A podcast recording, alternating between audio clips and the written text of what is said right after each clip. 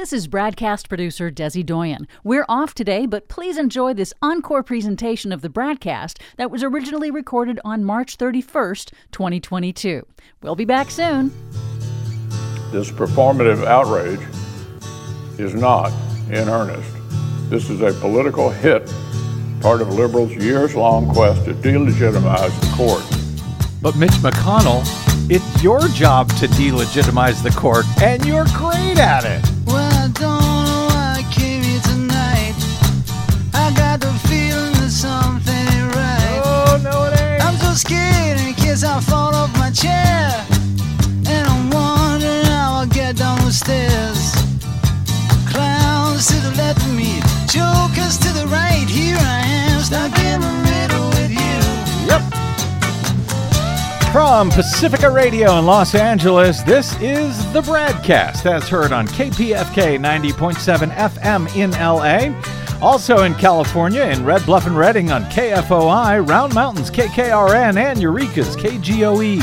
Up in Oregon on the Central Coast on KYAQ, Cottage Grove's KSO, Eugene's KEPW.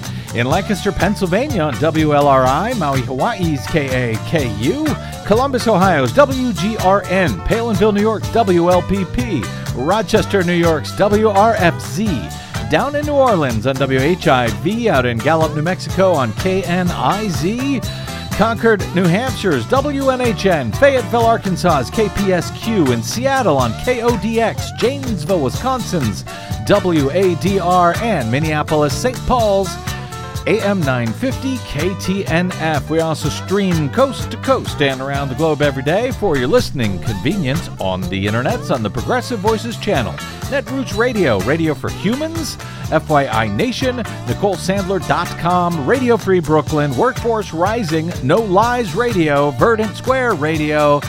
Detour Talk and all of your favorite podcast sites except for Spotify. Blanketing Planet Earth five days a week. I'm Brad Friedman, your friendly investigative blogger, journalist, troublemaker, muckraker, all around swell fellow, says me from the world famous bradblog.com. Thank you very much for joining us today for another edition of the Bradcast. I uh, frankly just don't know how we're going to come up with enough to talk about with our friend Mark Joseph Stern. Gosh, is there anything going on with the Supreme Court these days? I uh, that's uh, of course Slate's legal and Supreme Court and elections and LGBTQ reporter Mark Joseph Stern. It's been uh, you know it's been a very slow uh, period for issues regarding the Supreme Court and and so forth. But uh, in any event, just in case we can come up with something, the great Mark Joseph Stern, uh, one of our, our always favored guests and a fan favorite too, by the way, if my email is any indication. Uh, he will be joining us momentarily. Lots to talk about today. Anyway, longtime listener Ron R. out here in Southern California writes in to me via BradCast at bradblog.com today to say, just made a call to my local Rite Aid re getting my second COVID booster, and I owe that to your timely on air reminder. Good. Thank you, he says, and regards to Ms. Doyen. Ah, hello. I guess Good that's job, you. Ron. There you go. um, well, yes, good job, Ron. Uh, he, of course, is speaking about our coverage earlier in the week that the FDA has now approved a second Moderna or Pfizer COVID booster shot for all folks who are 50 years of age or older. Um, for anyone who has received their last shot, whether it was Moderna, Pfizer, or even Johnson & Johnson, more than four months ago. Uh, also, those 12 years of age and older who are severely immunocompromised are also cleared to get another shot during what appears to be a lull in cases here in the U.S., even as we continue to watch for another possible surge with the Omicron BA2 variant, which is more transmissible than the original Omicron variant and is already the dominant strain here in the U.S., even as it has been uh, rising sharply in several other countries. That said, there are now just under 1,000 Americans still dying each and every day from COVID. So, yeah, now it's a great time to get boosted if it's been more than four months months uh, since your last shot, and since it's uh, clear whenever we open our phone lines that some BradCast listeners are still wildly misinformed by other sources, naturally. And since you probably won't hear a lot of this on Wingnut news outlets today, or even on Joe Rogan's show, Definitely not on Joe Rogan's show. if you're still foolish enough to follow his disinformation on a critical public health issue, there is this just breaking within the past hour from the New York Times that I feel I will do a public service by highlighting here at the top of today's show before we get to Mark. The anti parasitic drug ivermectin which has surged in popularity as an alternative treatment for COVID 19 despite a lack of strong research to back it up, showed no sign of alleviating the disease, according to the results of a large clinical trial published on Wednesday. Ivermectin, of course, being uh, uh, snidely referred to by some as uh, horse eh, deworming medicine. In this case, the double blind study, which compared more than 1,300 people infected with the coronavirus in Brazil who received either ivermectin or a placebo, effectively ruled out the drug as a treatment for COVID, according to the study's authors. Dr. David Boulware, an infectious disease expert at the University of Minnesota today says, quote, there's really no sign of any benefit to ivermectin. The researchers shared a summary of these results in August during an online presentation hosted by the National Institutes of Health, but the full data set had not been published until now, until uh, the New England Journal of Medicine did so on Wednesday. Dr. Boulware said, now that people can dive into the details and the data, hopefully that will steer the majority of doctors away from ivermectin toward other therapies. You know, other therapies that actually have evidence that they work. For decades, ivermectin has been widely used to treat parasitic infections. Early in the pandemic, when researchers were trying to trying out thousands of old drugs against COVID-19, laboratory experiments on cells suggested that ivermectin might block the coronavirus.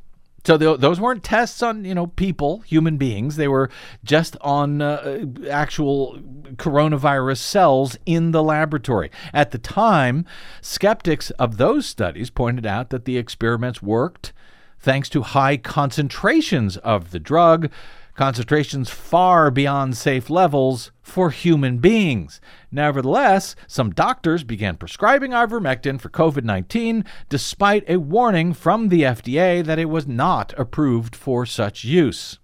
And some doctor groups, who shall remain nameless, made a lot of money off of promoting ivermectin because they got a slice of the revenue from why, doing so. Wh- why keep them nameless? Okay. The uh, doctors, uh, what? America's frontline doctors. Frontline fake doctors. Yeah.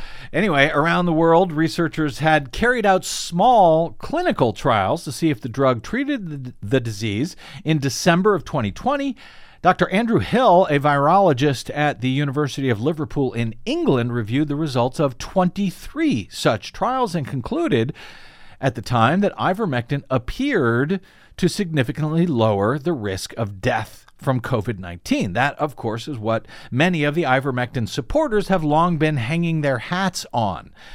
If larger trials confirm those findings, Dr. Hill said in a presentation at the time, quote, this really is going to be a transformative treatment. Ivermectin's popularity then continued to climb in the pandemic's second year as the podcaster Joe Rogan promoted it repeatedly on his shows, despite the lack of robust studies to support its effectiveness. But that apparently didn't matter. In a single week, in August uh, last year, U.S. insurance companies spent $2.4 million paying for ivermectin uh, treatments prescribed by doctors who appear to have bought into all of this. But not long after Dr. Hill published his original review last summer, reports surfaced that many of those studies that he looked at in his analysis were actually flawed. In an, in at least one case, it appeared to be a completely fraudulent study. Dr. Hill then retracted his original study of these various studies, which undoubtedly at the time did not make as much news as his original report did. And then he started a new one, which he then published in January of this year. On the second review, Dr. Hill and his colleagues focused on the studies that were least likely to be biased from the ones he had looked at previously. And in that stricter survey, guess what? Ivermectin's benefit vanished, which is why real studies are so necessary, real peer reviewed studies. Uh, and why the new results from Brazil are now so important, even to Dr. Hill, by the way. Until today, even the best studies on ivermectin and COVID were very small ones. They had a few hundred volunteers at most. Small studies can be vulnerable to flukes, statistical flukes that suggest positive effects where none actually exist. But larger studies on ivermectin were underway at the time. Those promised to be more rigorous. And one of them was Brazil, where researchers set up a clinical trial known as Together uh, back in June of 2020 to test COVID patients with a whole number of, of widely used drugs, including ivermectin. The treatments were double blinded, meaning that neither the patients nor the medical staff actually knew whether the patients had received a COVID treatment or a placebo pill. In the study, then published on Wednesday, the Together team reported on its ivermectin data between March and August of 2021 and the researchers provided uh, uh, provided the drug to 679 patients over the course of three days. That's a big study, and the results were clear. Taking ivermectin did not reduce a patient's risk of ending up in the hospital. But you know what does? Getting a vaccine shot. Yeah. And you can get those for free right now. The uh, Brazilian researchers zeroed in on different groups of volunteers to make sh- to see if they experienced benefits that others didn't. For example, it could be possible that ivermectin only worked if it was taken very early in the infection, but volunteers who took ivermectin in the first three days after a positive coronavirus test turned out to have worse outcomes than those that were in the placebo group ivermectin not only did not help, it appears to have hurt. Hmm. A placebo was more effective. Dr. Hill, whose original analysis uh, of uh, several flawed studies uh, helped kick off the ivermectin craze, he was impressed with the Brazilian results, noting, quote, they have run a high quality placebo controlled trial. Dr. Hill has now run his analysis of ivermectin studies once again. This time he included the new data from the Together trial from Brazil. All told, his analysis included more than 5,000 people, and once more, he saw no benefit from ivermectin. Now, that said, the Times notes that there are still several ongoing randomized trials of ivermectin with thousands of volunteers that have yet to share their results, so maybe things could change. But Dr. Boulware from Minnesota doubted that. He didn't think additional trials would come to different conclusions since the Together trial was such a large one and so carefully designed.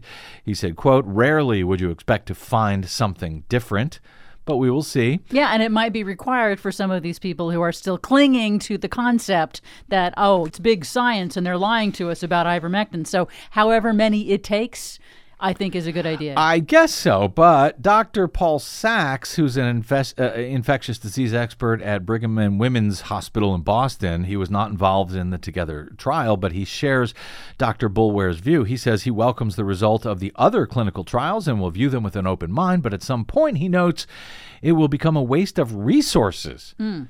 to continue studying an unpromising approach. So, again, tons of evidence that the existing COVID vaccines, especially those from Moderna and Pfizer, work really, really well at preventing hospitalization and the most severe uh, cases of the disease. Zero evidence that ivermectin does so. Why someone would prefer a different pharmaceutical also made by the same types of big pharma outlets as the pharmaceuticals that have actual evidence to support their effectiveness, well, that is beyond me.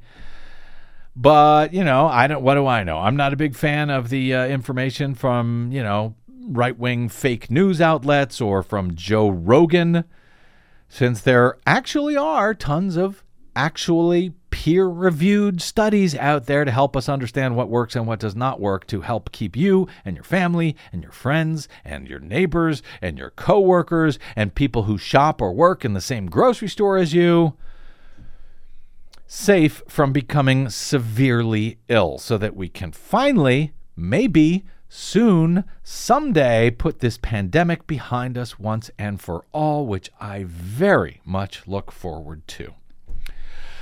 Okay.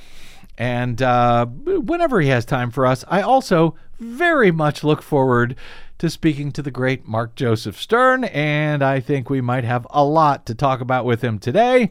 And that, by the way, was before we learned last week that the wife of corrupt Supreme Court Justice Clarence Thomas was actively working to overthrow American democracy back in November and December of 2020. All of that is straight ahead on today's BradCast. I'm Brad Friedman. Don't touch that dial.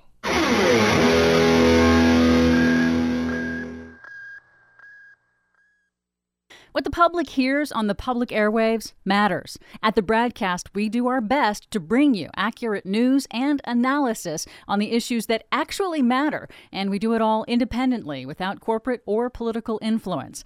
But we can't do it without you, now more than ever.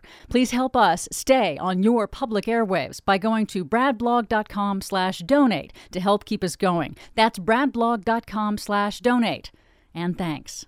Hey, this is Brad. You're listening to an encore presentation of the Bradcast.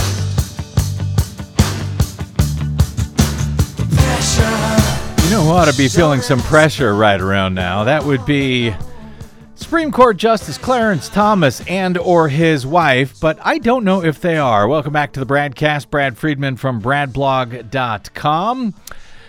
But let's start here. In what may be the least interesting or even consequential news regarding the U.S. Supreme Court over the past week or two, the New York Times reported on Wednesday that Maine's Republican Senator Susan Collins will vote to confirm Judge Ketanji Brown Jackson to the High Court, ensuring, as the Times reports, that President Biden's nominee and the first black woman to be put forward for the post will receive at least one Republican backer.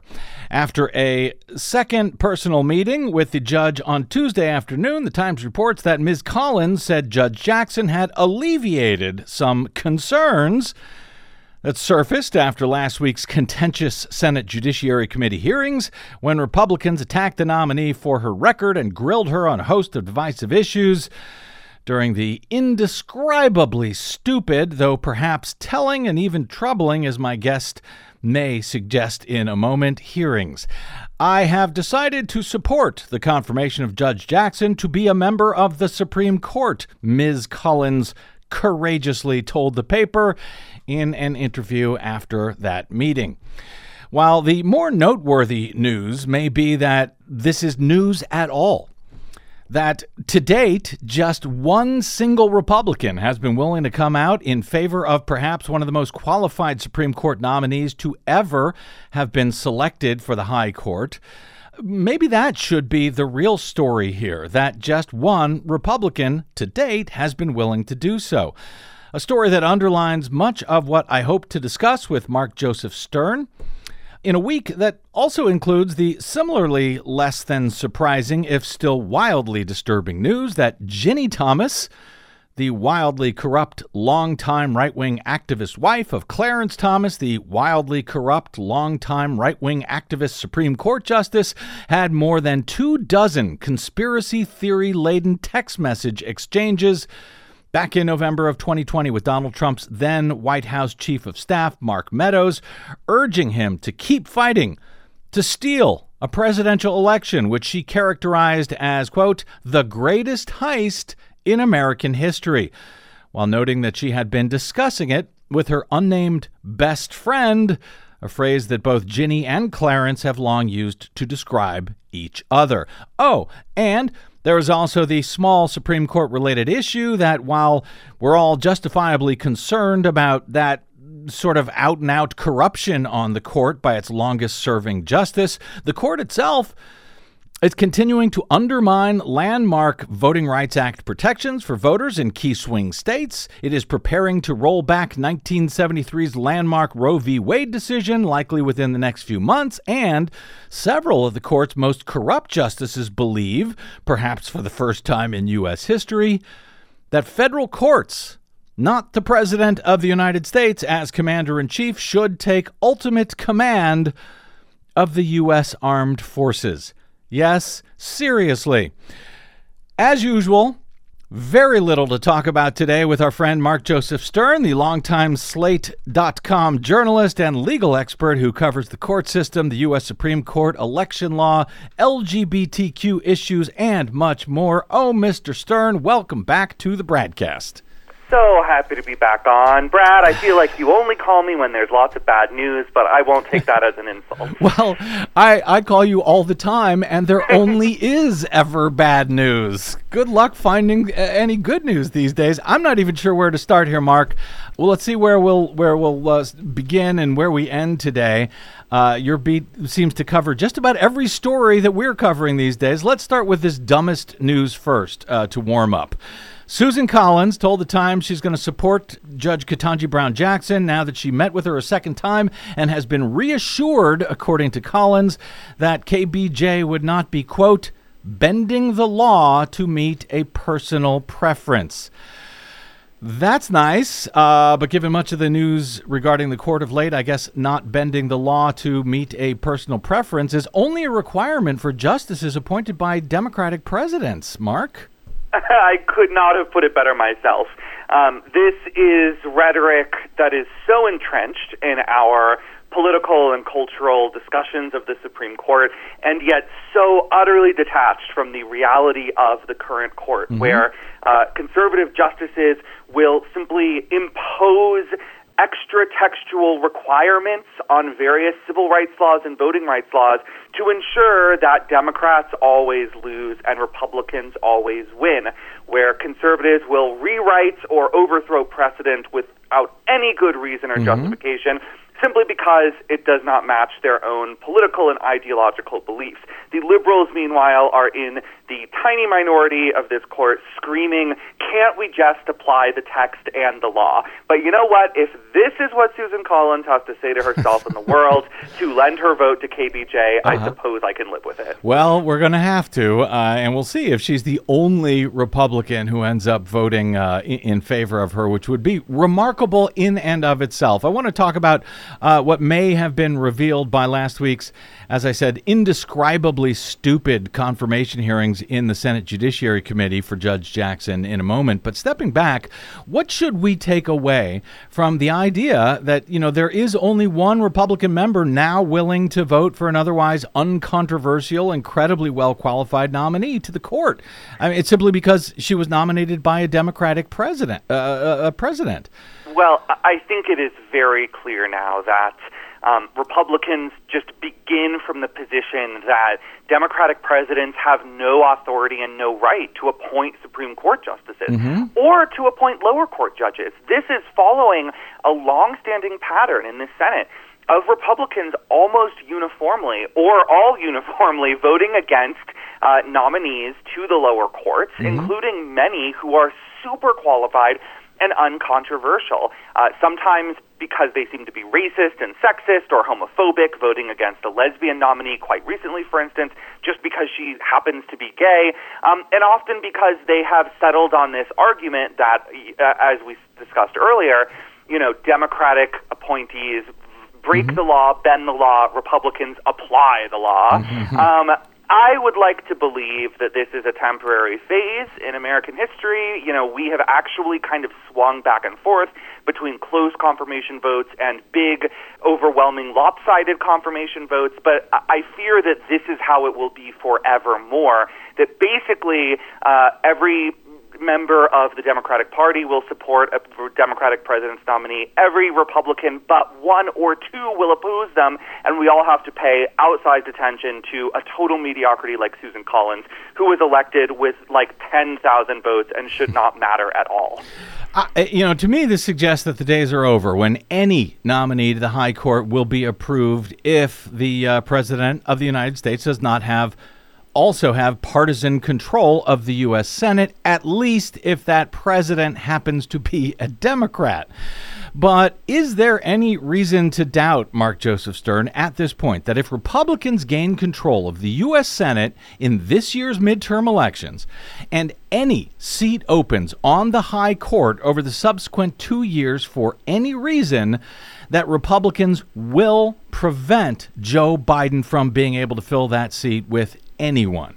I, I have no doubt. Um, and I have been saying this for a while, and I would actually go further and say I don't think that the Senate will confirm any of Biden's lower court nominees, including his mm. appeals court nominees. I think that as soon as Republicans take back the Senate, if they take back the Senate, they will put a near total blockade on Biden's nominees, and that will be the end of his judicial legacy. So I, I just hope that voters who care about having functioning, reasonable courts are paying attention to what Republican senators are saying and doing right now um, because it is a very bad omen for Biden's ability to fill vacant seats uh, if and when Mitch McConnell ever retakes control.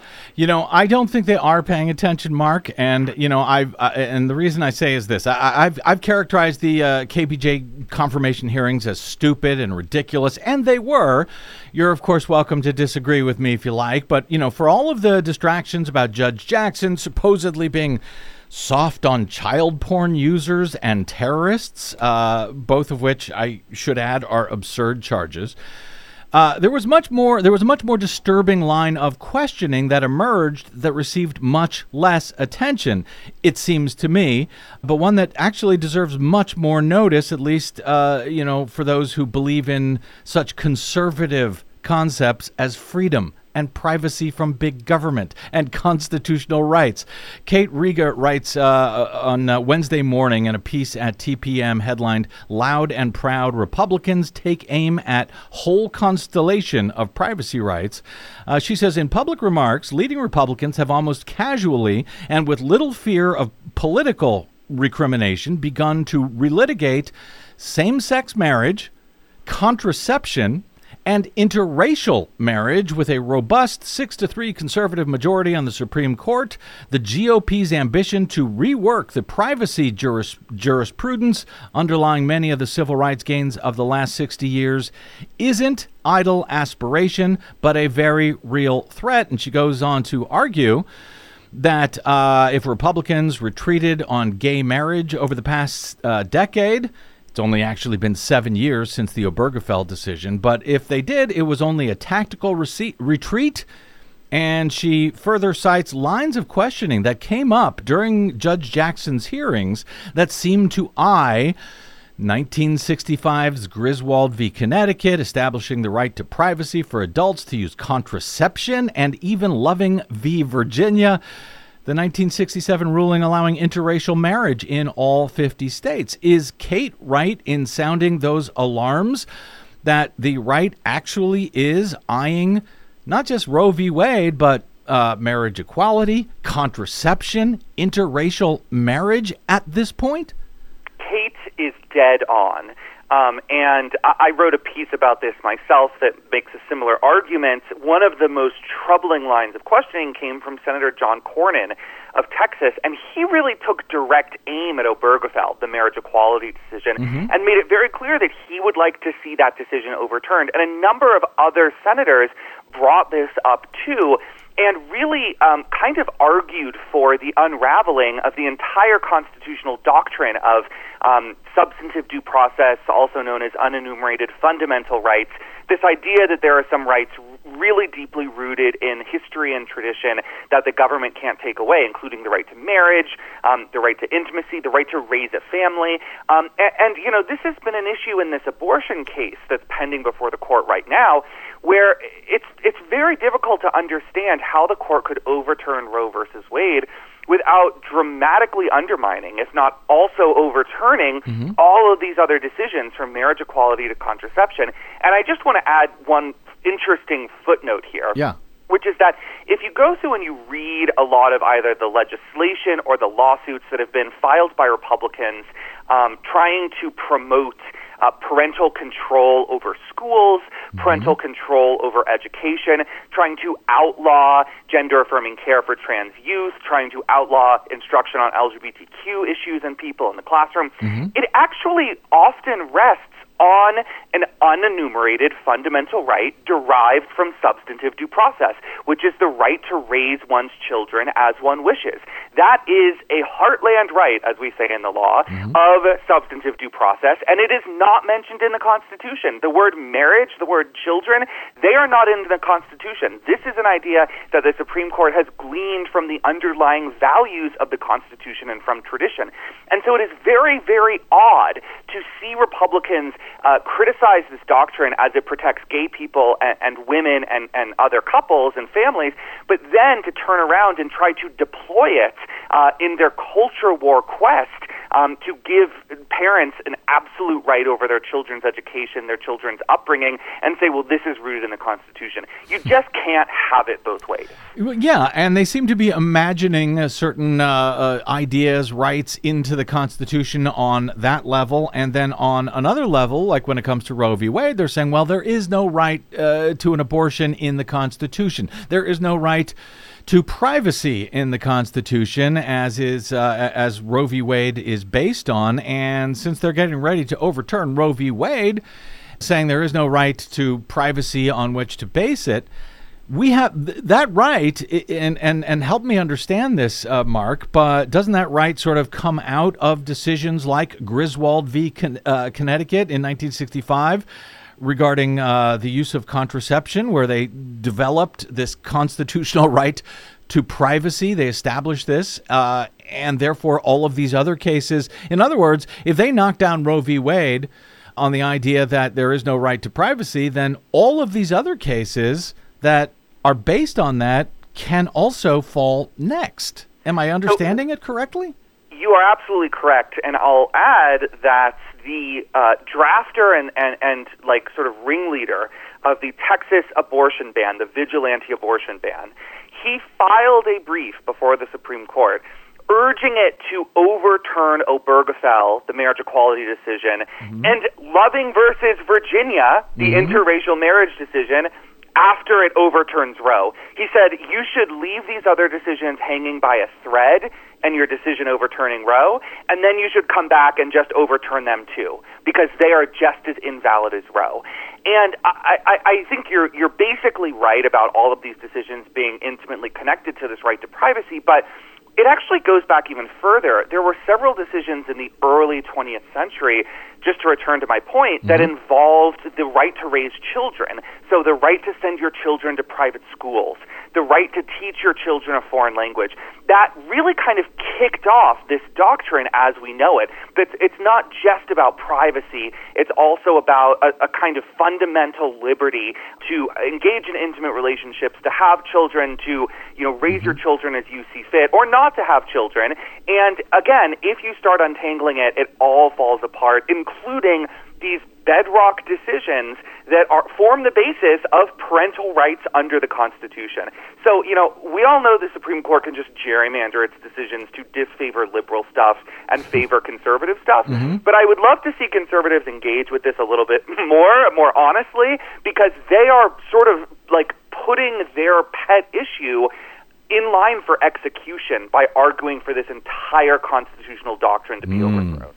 You also have been arguing lately on uh, on Twitter that, uh, for example, uh, Florida's Republican governor and, and presidential hopeful Ron DeSantis this week signed his so-called "Don't Say Gay" bill into law, bars Florida school teachers from kindergarten to third grade from largely even acknowledging the existence of gay people.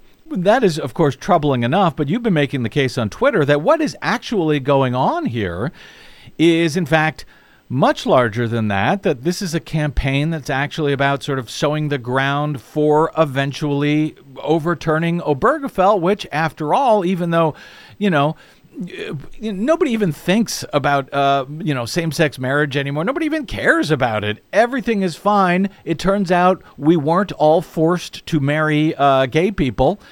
So, uh, but you know, with this attack in Florida, you are suggesting this is all meant to uh, sort of begin the attack to roll back marriage equality. I really think so, and I, I know I might sound a little tinfoil hatty here because you know I, I'm I'm talking about this broader movement, and I, I can't necessarily uh, connect all of the dots right now. But as as an observer of the the rights, both the cultural right and the political right, uh, it seems very clear that there is a campaign going on that is coordinated mm-hmm. to um, eh, eh, re- sort of roll back LGBTQ progress, specifically gay rights, not mm-hmm. just trans rights. Well, that's very obvious, but mm-hmm. gay rights as well, both culturally and politically. And so you see, like a lot of the GOP's media figures reverting back to this casual homophobia. Mm-hmm. You see a lot of politicians and, and conservative activists um, reverting back to the days when gay men were all deemed groomers yeah. and m- molesters and, yeah. and just indoctrinators of children, trying to recruit them. You are seeing drive-by pot shots at people like Pete Buttigieg for uh, for adopting children with his husband. You're seeing this stuff that it felt like we were over, yep. and suddenly it's roaring back. And I don't think you can separate that out from the return of this hideous anti gay legislation. They are hand in hand. There are two movements here that are working together to create a cultural environment where it would be more acceptable not just to pass anti gay legislation, but to overturn uh, gay rights decisions and allow states to start criminalizing uh, same-sex relationships and refusing to recognize them. Yeah, and it's not just uh, you know folks in the right-wing media. It's actually you know Ron DeSantis's press secretary right. was accusing uh, gay teachers of quote grooming students at a young age uh, to I guess convince them to become gay. Is the idea that that we haven't really heard since you know the 80s and 90s as uh, you know as an attack on on gay people. Uh, it is very troubling. I think people should pay attention to the warnings you are offering on all of this, Mark Joseph Stern. Um, let's. Uh, move, you know, and I'm not even sure where to start with this one. Uh, but Ginni and Clarence Thomas. Uh, last week, we learned Ginni, the wildly corrupt longtime right wing activist, was texting Donald Trump's chief of staff, Mark Meadows, back in November of 2020, urging him to do everything possible to overturn the results of Joe Biden's 2020 election victory, obviously signaling uh, to the administration that they had a friend on the high court, as Clarence was one of the few to vote in favor of a number of these ridiculous challenges to the election results that were brought uh, to the court by Trump and his supporters. And Clarence was the only justice to vote to block the subpoena by the House Select Committee investigating the uh, January 6th insurrection from receiving White House records from the National Archives, which, for all that was known at the time, might have included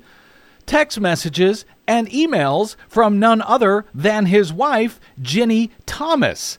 I guess let me start with your first top line reaction to this news uh, that was broken last week by the Washington Post, Bob Woodward, and um, uh, Robert Costa. My first reaction is that this may feel like the latest in a long line of atrocious conflicts of interest and injustices that Clarence and Ginni Thomas have inflicted on the country, but it is materially different because we have never before seen a case where Clarence Thomas's vote so directly implicates his wife's work. We have seen many, many cases where there have been parties before the court, amicus briefs filed by organizations uh, of which Ginny Thomas is a part or an ally or somehow involved. But we have never before seen a kind of case like this where Thomas's vote will have direct and concrete implications for his wife, not just in terms of her advocacy, but her ability to remain, you know, a free citizen, not under investigation by a congressional committee. Mm-hmm. Like this looks to the world quite reasonably like a husband trying to shield his wife from legal scrutiny. And I think that that is just a huge leap forward in this story. It's easy to miss because it's been so bad for so long, mm-hmm. but this is different in kind, not just degree. Uh, and I, I, hear you, and I think you're right. Let me throw in uh, perha- uh, one sort of challenge to that, uh, sure. because you know Clarence and Ginni have been pulling off, I think, this similar scam now for decades because few seem to know that Clarence's controversial confirmation back in 1991 was supported by hundreds of thousands of dollars in ads and PR uh, by a little known group at the time named Citizens United.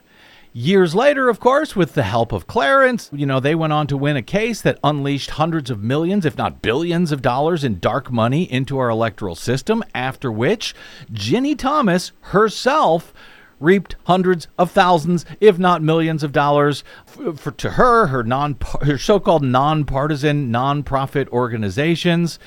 And that, by the way, after Clarence had failed to declare hundreds of thousands of dollars that Ginni was receiving from the right wing Heritage Foundation.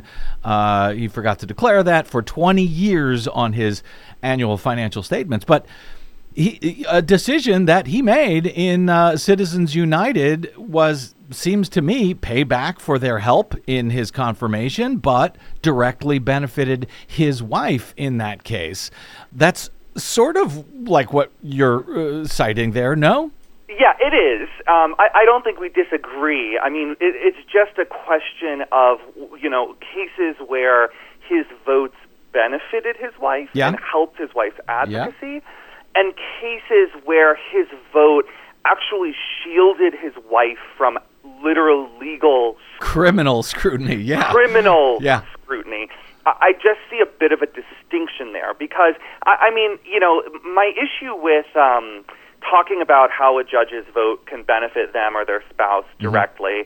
There was this really nasty line of attack on gay judges who were hearing marriage equality decisions. Mm-hmm. Remember, mm-hmm. and people like Ed Whelan uh, and National Review argued that gay judges should not be allowed to hear these cases because if their relationships could be recognized, that they would get tax benefits, and thus they would enrich themselves by striking down same-sex marriage bans. Obviously, what you just described is totally different and you know a, a, in a totally different universe. But i still think that what we're discussing today about the january 6th committee is sui generis. It, it's just unlike anything we've seen before with the supreme court justice going back to the founding of the republic. And so i do think it's it's it's helpful to draw this distinction between votes that benefit a spouse and votes that shield them from a criminal Yeah. probe. Well, okay, that in mind, uh, you know, some Democrats have very politely called for Clarence Thomas to recuse himself from any further cases involving the 2020 election.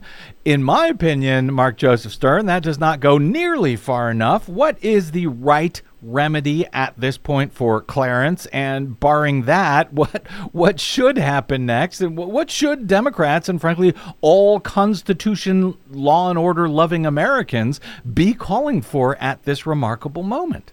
So there's a difference between the right answer and the feasible answer. Uh-huh, so right. the, the right answer is obviously that he should be impeached and removed. I mean, who could who could who could really disagree at this stage? Like what he is doing is the definition of corruption. If you saw it happen in another country, you would say that is some nonsense. That is some corrupt, unethical, not just injudicious, but dangerous uh, twisting of the law for personal gain, um, and, and it would make you lose all faith in the judiciary. But of course, that's not going to happen because Democrats aren't going to waste political capital, or they see it as a waste of political capital on impeaching him when he will not be removed by the Senate. No Republican will ever vote for him to be removed. And so I think that the more feasible answer, though still unrealistic at this moment, is of course to neutralize his vote by adding seats to the Supreme Court. If you can't remove him, if you can't take him away, if you can't directly prevent him from benefiting and shielding himself and his wife, then the least you can do is add seats to ensure that his vote does not practically mm. matter. And I think that that's a, an argument that Democrats should be making. They're not because they're afraid of, of court expansion as a political issue, but it is the only thing within the, the, the vast realm of possibility mm. that seems to approach a, a realistic response here. Yeah, and uh, well, approach a realistic response. You still would have to get past guys like Joe Manchin and so forth, which basically means they have to increase their majority uh, on the on in the Senate uh, in in 22 in order, I think, to even consider that. But you know, the notion that they are so polite. I mean, they should call for his recusal not just for 2020 election cases, but 2022, 2024, anything that Donald Trump is involved in in any way he should be recusing himself. Uh, and I'll, I'll, point folks again to uh, Rick Wilson, this uh, longtime kind of abhorrent uh, GOP operative, but he's now he's now a, uh, a never Trumper Lincoln Project guy, and he correctly argued that if the case was reversed here, Republicans would salt the earth. This would come up every single day on every from you know out of the mouths of every Republican uh, office holder and from every right wing media outlet until until this guy had been removed, uh, you know, resigned from office. Democrats just don't seem to to play that way, do they? they don't get it. They don't do it, and I fear they never will. Let me ask you this, Mark Joseph Stern, before we get to a break here. Uh, the original uh, text of the Fourteenth Amendment, Section Three, holds that no person shall be a senator or representative in Congress or elector of president and vice or and vice president or hold any office, civil or military, under the United States or as a member of any state legislature, et cetera, et cetera, if they uh, support the Constitution of the United States with an oath and then shall have engaged in insurrection or rebellion against the same or given aid or comfort to the enemies thereof. First question here, Mark Joseph Stern. Is a Supreme Court justice considered an officer of the United States? Overwhelming majority of scholars would say yes. Tiny minority of hack scholars would say no. I am going to safely say yes. Could Clarence Thomas then be seen as having given, quote, aid and comfort to an insurrectionist calling for the reversal of, uh, of a lawfully held and tallied presidential election? You know, I think that is a difficult call. I, I have I would have to see what he did and what he said and what he believed behind the scenes before I think I could answer it. And I guess uh, the only way we will find that out is if Ginni Thomas is called by the uh, uh, uh, the January 6th committee to testify. If she's subpoenaed to testify right now, Liz Cheney is apparently blocking that subpoena. At best, they may uh, ask her politely to come in for an interview, but if there is information that she spoke about this with her best friend husband, sounds like you don't want to go on record one way or another with that hypothetical. I, I just, you know, I, I want to uh, work with the facts at hand uh-huh. and uh, say that if there were evidence that Ginni Thomas worked with Clarence Thomas to ensure that he voted in ways that would facilitate Trump's coup, then you w- might have a colorable case. But we don't have that information yet, and so I am very hesitant to commit myself. I'm speaking with the conservative Mark Joseph Stern. he covers uh, the law and the court system for Slate.com. I need to take a very quick break here, and I want to come back, Mark, to ask you about some uh, election uh, voting issues, some gerrymandering issues that I'm having a really difficult time understanding, and I hope you can help me understand it. Uh, sit tight for one quick second, take a quick break, and we're back with the great Mark Joseph Stern right after this. I'm Brad Friedman. You are listening to the BradCast.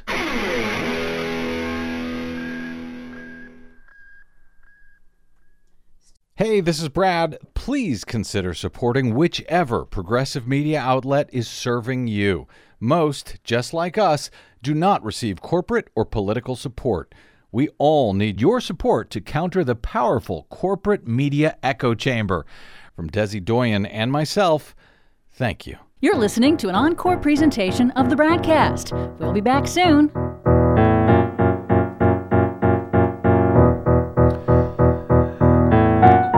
Well, that's somewhat calming, Desi Doyen. Thank you very much. But yeah. I don't think it's going to work. Welcome back to the BradCast, Brad Friedman from BradBlog.com. We've got one more quick segment here with the great Mark Joseph Stern of Slate.com, who covers the uh, the court system, Supreme Court, election law, and everything else over there. Uh, Mark. Uh, we've been trying to keep up on this show uh, with th- this year's redistricting battles.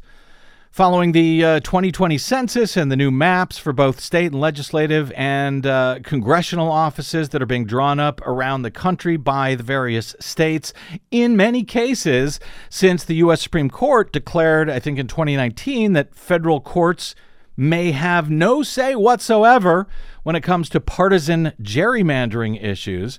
State Supreme Courts have jumped in uh, to some of these battles and actually made favorable rulings both for Democrats and for those who believe in voting rights. Now, the uh, Supreme Court, however, U.S. Supreme Court, still has a say in racial gerrymanders under the Voting Rights Act, and they made a decision last week on the shadow docket uh, regarding Wisconsin's state legislative maps that frankly has flummoxed me.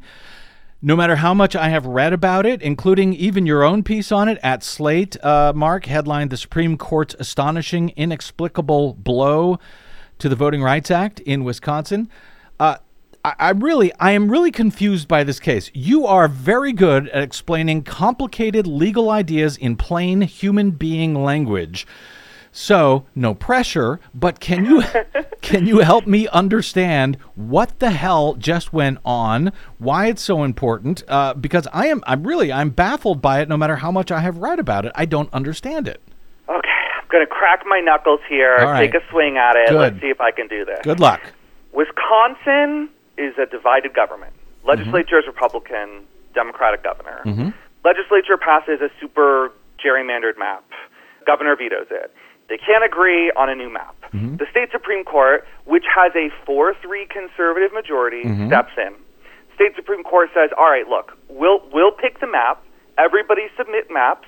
And our number one criterion will be which map moves the fewest voters out of their current districts.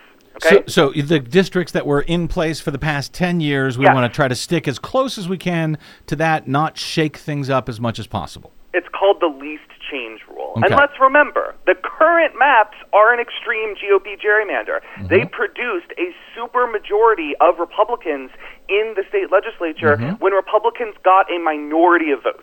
So they are already a, a huge political gerrymander. Yep. Um, so the governor, Tony Evers, he takes this seriously. He says, okay, I'm going to do a map that moves the fewest number of people. He does it. One thing that he does is create a seventh majority black legislative district in Milwaukee. Milwaukee is a historically black city. Mm-hmm. In the last 10 years, its black population has grown. It previously had six districts. He draws a seventh to account for this population growth. Continues to keep everybody in their districts as, as much as possible. Everybody submits their map. And Brian Hagedorn, a justice on this court, a conservative Yes. Republican, No lefty. ran yeah, no, no, yeah, who ran as like a textualist, originalist conservative. Yep. He picks Tony Evers' map, and he says, "Look, the one criterion here is how many voters got moved, and in this map there are very, very few. So this will be the map. And if someone wants to come and challenge it in the future under the Voting Rights Act or the Equal Protection Clause or whatever, they can do it.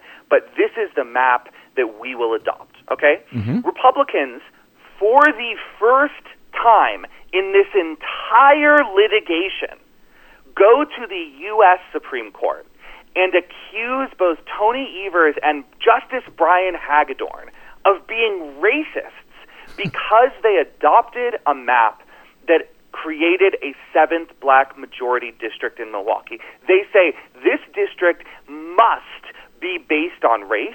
This district, because it has a majority of black residents, must have been gerrymandered to favor black voters, and that is a violation of the Equal Protection Clause.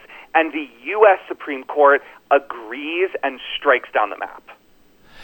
And uh, which by the way is is just remarkable because this same Supreme Court has haven't they put on hold other decisions based on the so-called Purcell principle that we are too close to the election therefore we have to go ahead with an unlawful map because it would just cause too much chaos if we change things if we change the court uh, a, a rule an election rule at this late date Not only has the court repeatedly used this so called Purcell principle to prevent other federal courts from intervening in election laws. The Wisconsin Election Commission came to SCOTUS in this case, mm-hmm. hat in hand, and pleaded for it to release its decision, whatever decision it might be, to do it very quickly because if it waited for too long, then they would not be able to finish their new districts in their computer system, which are necessary to align with the voter registration data to ensure that everyone is registered where they're supposed to be and can vote in the primary, which is four months away. The Supreme Court ignores the Wisconsin Election Commission, waits for more than a week after the deadline that the Commission gives to issue its decision, and does not mention the Purcell principle in its unsigned majority opinion. which is stunning. I mean, this is a real case where the Purcell principle might actually uh, matter, uh, as opposed to when it's been invoked in the past, seemingly uh, at random, when it you know would help uh, Republican the re- stolen and packed Republican majority on the Supreme Court. Now, it actually should have been invoked here, if nothing else, and it wasn't. So, does this mean then? this is on hold and the unlawful maps that the Republican Supreme Court at the uh, uh, state level didn't choose that that map will now be in place for the 2022 elections in the swing state of Wisconsin? No one knows what this means. No one. Not the Supreme Court that issued the decision, not the Wisconsin Supreme Court, not anyone in Wisconsin. This decision has thrown the state's redistricting process and upcoming primaries into absolute disarray. Candidates don't know which districts they'll be running in. They can't circulate the necessary petitions to get on the ballot in their districts. Voters may be registered in the wrong districts. No one knows what happens next. The very thing that the Purcell principle is supposed to prevent from happening, the Supreme Court has now made that happen. And here, here is their justification for it, and I'm only exaggerating slightly. The uh-huh. court says at the end of its opinion, in short, this decision will not interrupt the upcoming Wisconsin election because the Wisconsin election cannot be interrupted by this decision. Uh, leaving me just as confused as I was when I began. No wonder I haven't been able to figure out what the hell happened here. The good news for you, Mark Joseph Stern, is because I am now short on time, having uh, talked to you about so much. I won't even ask you about the potentially even more complicated Ohio gerrymandering case that is going on in the Buckeye State, which may end up being equally as messy. But we'll hold that for another time, another show. Mark, you are always enlightening. You are always helpful. I am always grateful to be able to turn to you to try to make some sense out of this uh, madness. Uh, Mark Joseph Stern uh, can and should be read every day at slate.com. You can follow him on the Twitters at MJS underscore DC. Mark Joseph Stern, thank you, my friend. Always a pleasure. Thanks so much, Brad. You bet. Okay, gotta get. He's the best. He, is. the best. He has a way of describing things that are extremely complex in a really entertaining and understandable way. And he happens to be right over and over and over again. We, we Yeah. like people uh, like that. Yes. Uh, based on facts and stuff. All right, we got to get out. Thank you very much uh, again to Mark, to my producer, Desi Doyen. Thank you. And to all of you for spending a portion of your day or night with us. If you missed any portion of today's BradCast, you can download it anytime for free at bradblog.com. That, of course, made possible by those of you. Uh, hey, have you stopped by bradblog.com slash donate recently? If not, no thanks to you. But if you have, thank you very much. That's what keeps us on your public airwaves. Drop me email if you like. I'm bradcast at bradblog.com. On the Facebooks and the Twitters, I am simply the Brad Blog. Come on over, follow us there. I'll see you there. Until we see you here next time, I'm Brad Friedman. Good luck, world.